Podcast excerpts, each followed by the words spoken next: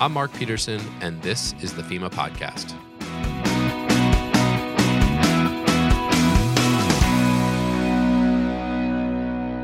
We're excited to debut our redesigned FEMA.gov this week.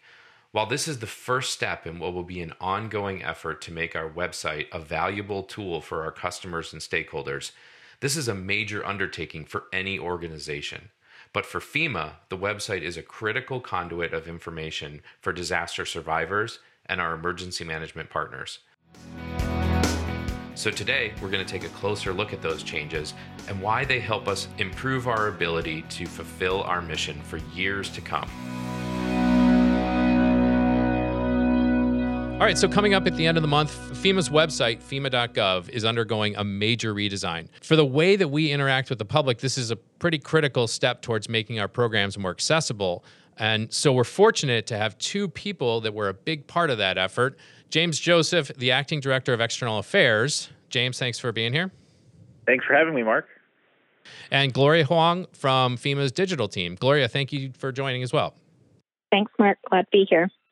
Okay, so I would venture to guess that for most Americans, uh, a website is the primary way that they interact with really any organization, let alone a federal agency. And so FEMA.gov is obviously FEMA's website. And so this redesign, James, what is new about FEMA.gov and why is the change so important for the agency?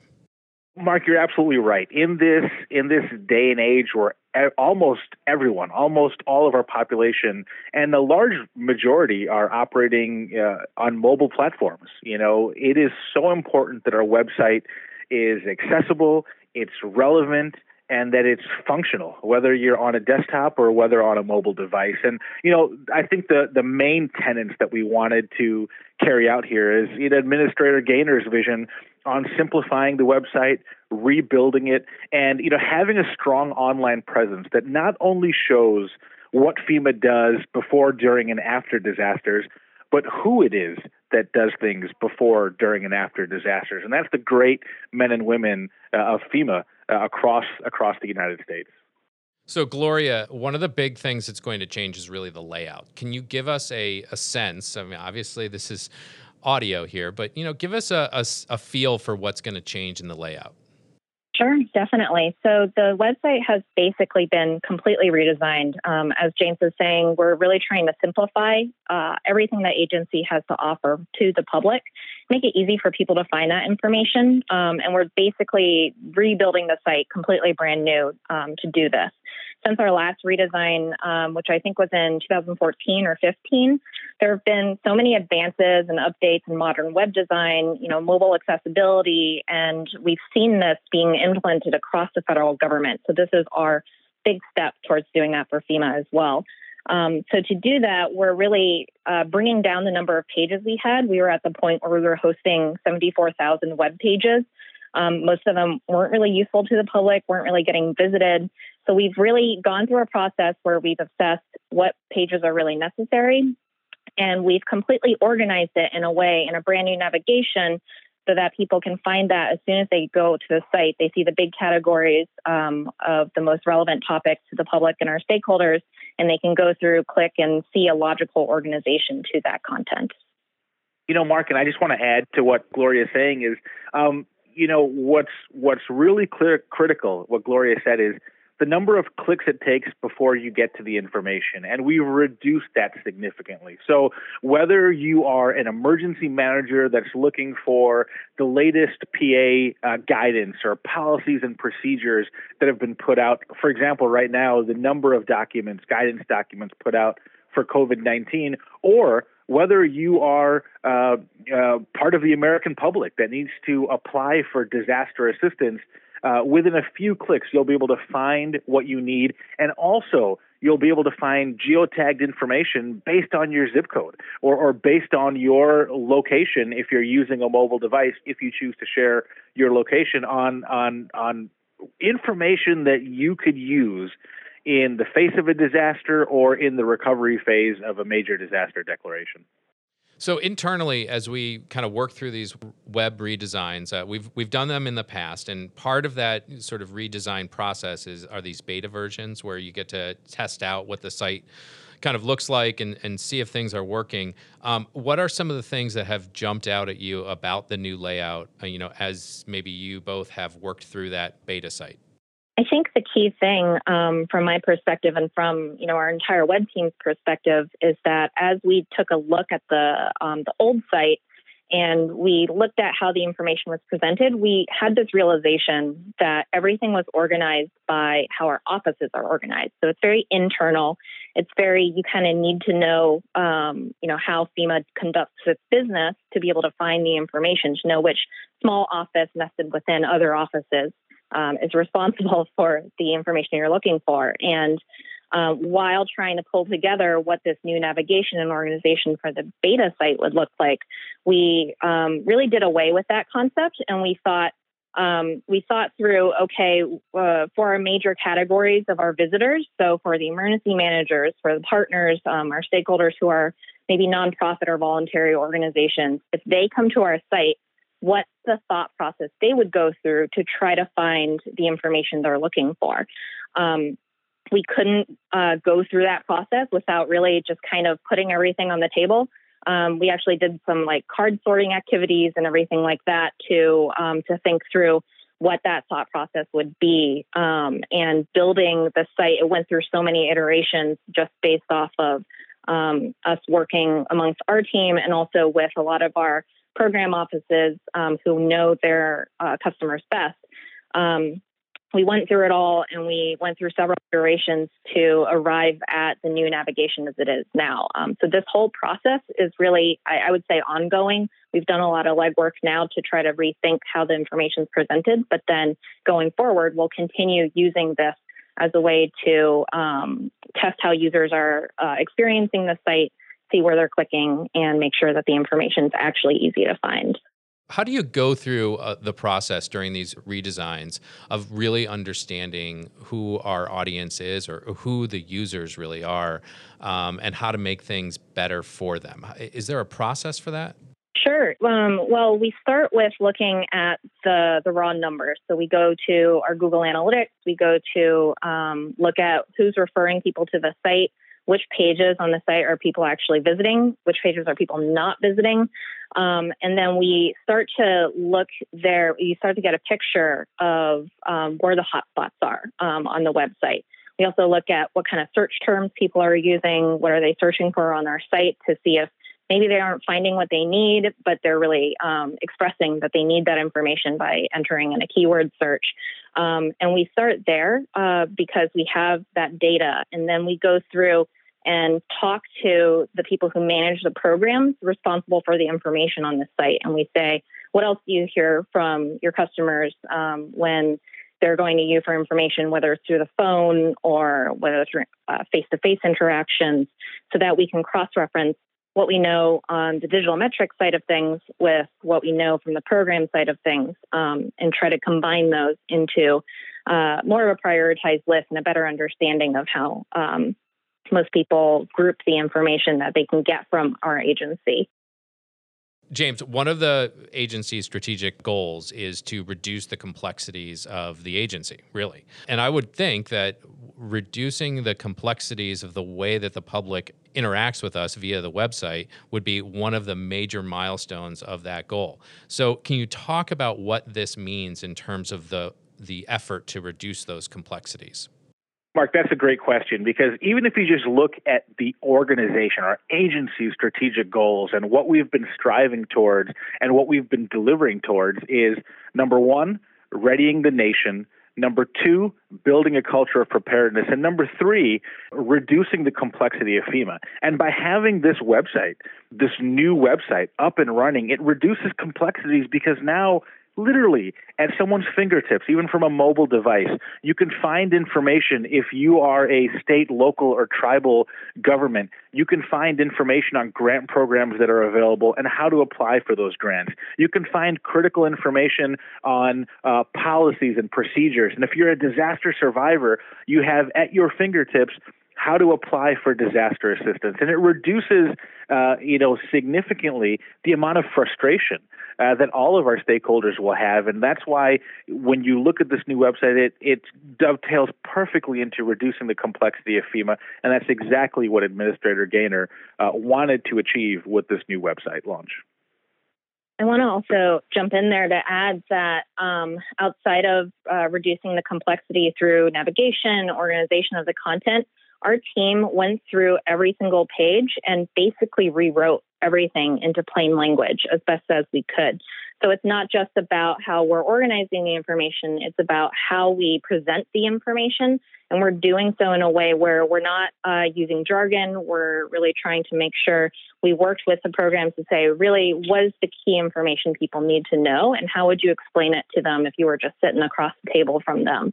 Um, so it's, I think this is really a culture shift for us too in how we talk about um, our programs, our services, and we're trying to bring it to a place where we're able to really uh, communicate effectively and uh, talk about um, everything that FEMA does in a way that's understandable to the broadest segment of the population. So, probably one of the uh, ways that the American public knows us best is through our disaster assistance programs. And so, you know, how has this uh, web redesigned uh, worked to benefit disaster survivors specifically? You know, Mark, I think that's probably one of the most important things.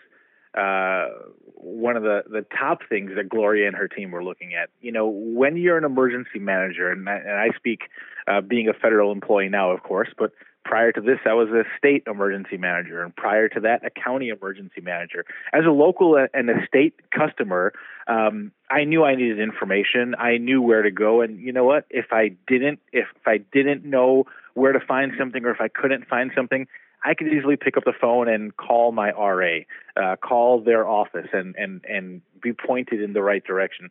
You know, the the general public typically doesn't have that contact, that connection, and that ability.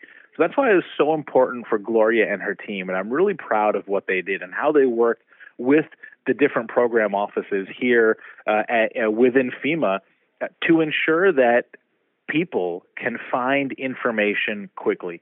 They may be facing uh, the most difficult day of their lives, and they're now coming upon a website that they're not used to being on. They don't know how to navigate it, and especially, like Gloria mentioned, some 74,000 unique pages on the old FEMA website where things have really been condensed, things have been reduced, and things have been streamlined in a fashion where the public can find information quickly. They can apply for assistance quickly. And that we as FEMA on the web team, they're doing their part to help catapult that individual's uh, recovery process. And that's what's so important. And that's what makes me really proud of what Gloria and her team uh, have done and the focus they had on uh, not just our people within FEMA, but the American public in general. I think there's also some exciting um, features now for disaster survivors. You know, Gloria, are there some resources now that will sort of localize an event for survivors to make sure that they're getting specific information? Yeah. So, one of our biggest additions to the website is a local search that's right in the middle of the page. It says Get Local, Search Your State. People can enter in their address, their um, their state, and when they press the search button, they'll be taken to a geolocated page where they see everything relevant to their state um, collected in one place from across the site. Um, this is made possible by the fact that we're migrating from Drupal 7 to Drupal 8. This is our web content management system. This upgraded management system allows us to actually categorize and sort content a lot more easily. Um, so we're able to say, okay, if someone's uh, looking for things relevant to Virginia, which is my state, um, that's what I would put in. Um, I'd be able to see all the latest news releases, updates. Um, I'll be able to see all of the active declared disasters in my state right up front. And then, um, if I were a disaster survivor and I was looking for a way to get assistance, um, if there is an active disaster in my state, I would see that apply for assistance button right at the top of that page once I search for my location. Um, we know that people are really used to um, being able to see customized content, um, whether it's on a mobile phone app or on a website nowadays. So, this is us being able to modernize a little bit um, meet those expectations and hopefully in the future continue to develop in that direction so that we provide even more localized, even more relevant information. Is the web redesign sort of a phased approach, or is it you know something that we will do every couple of years, or you know what is sort of the future for the website, and what are your expectations sort of going forward? Well, I think that's part of the ongoing innovation uh, that exists here within external affairs. Uh, number one, it's not that we just put up some content here in a few weeks when the website goes live and then we never touch it again. It's a, it's a living, breathing uh, entity. It's a part of, of FEMA that, no different than us as individuals, we're adjusting on a day to day basis. We're learning new things on a day to day basis. We're delivering uh, recovery uh, in new ways on a day to day basis. Uh, that's also what the website will be. It'll be an ongoing uh, update, it'll be ongoing innovation. And you know what? We don't want to wait years uh, next time between you know updating platforms if we need to. We need to ensure that we stay relevant, that we remain relevant, and that uh, the technology that we utilize is keeping up with the demands of the American public and, and, and ultimately reducing complexities of FEMA by providing information to all of our consumers, whether you are the public coming here for disaster assistance or one of our emergency management partners from a state, local, or tribal government that needs uh, information. We want to make sure that it continues to stay relevant. And I think that's what our focus is going to be uh, moving forward as we look at the future of FEMA.gov. And if I could just add on to that as well, um, I think what James said is absolutely spot on. And uh, I want to stress that we see this as one big step towards modernization, but it's really the beginning. And we absolutely plan in the next several years to come and going forward um, on continuing to iterate on this, um, continuing to develop new phases of the website, new features um, as we go, um, not just doing a complete overhaul every few years um, or anything like that. But uh, we see this as a work in progress for sure. You know, we, we've talked a little bit about the complexity of the old site, 74,000 pages. Can you tell me a little bit about what goes into the redesign and the magnitude of the, the team's work here? Oh God, if Mark, if I had to uh, try to quantify the number of hours, I don't think I'd even be able to because there's been so much time and so much effort that Gloria and her entire team have put into this. Not just looking at the content, uh, not just uh, streamlining things and making it uh, easier to navigate, easier to manage, and most importantly, easier to find information. Um, there is so much internal work that needed to be done. You know, the communications uh, with the other FEMA uh, programs, the offices here within FEMA, recovery, response, uh, FIMA, you know, uh, national preparedness. There's so many aspects of FEMA uh, that touch the website, right? And it's not that you know external affairs owns the website and we decide what content goes on there. We're simply the facilitators of that. And it's the program offices that own that content and drive what goes on the website. So, working very closely with them uh, the last several months and the next several weeks ahead, uh, the amount of hours that the team has put in. Uh, has been amazing. It has been uh, intense. It has been uh, significant, uh, and that's what uh, the American public and our customers will never see. They'll see a new website and they'll say, wow, this is great. But the amount of hours that the men and women of the digital content team and the communications division have put into this need to be acknowledged. And I, I, I, I take pride in acknowledging that right now, right here, uh, for all of our listeners uh, to hear. We welcome your comments and suggestions on this and future episodes. Help us to improve the podcast by rating us and leaving a comment. If you have ideas for future topics, send us an email at FEMA-podcast at FEMA.dhs.gov. If you'd like to learn more about this episode or other topics, visit FEMA.gov slash podcast.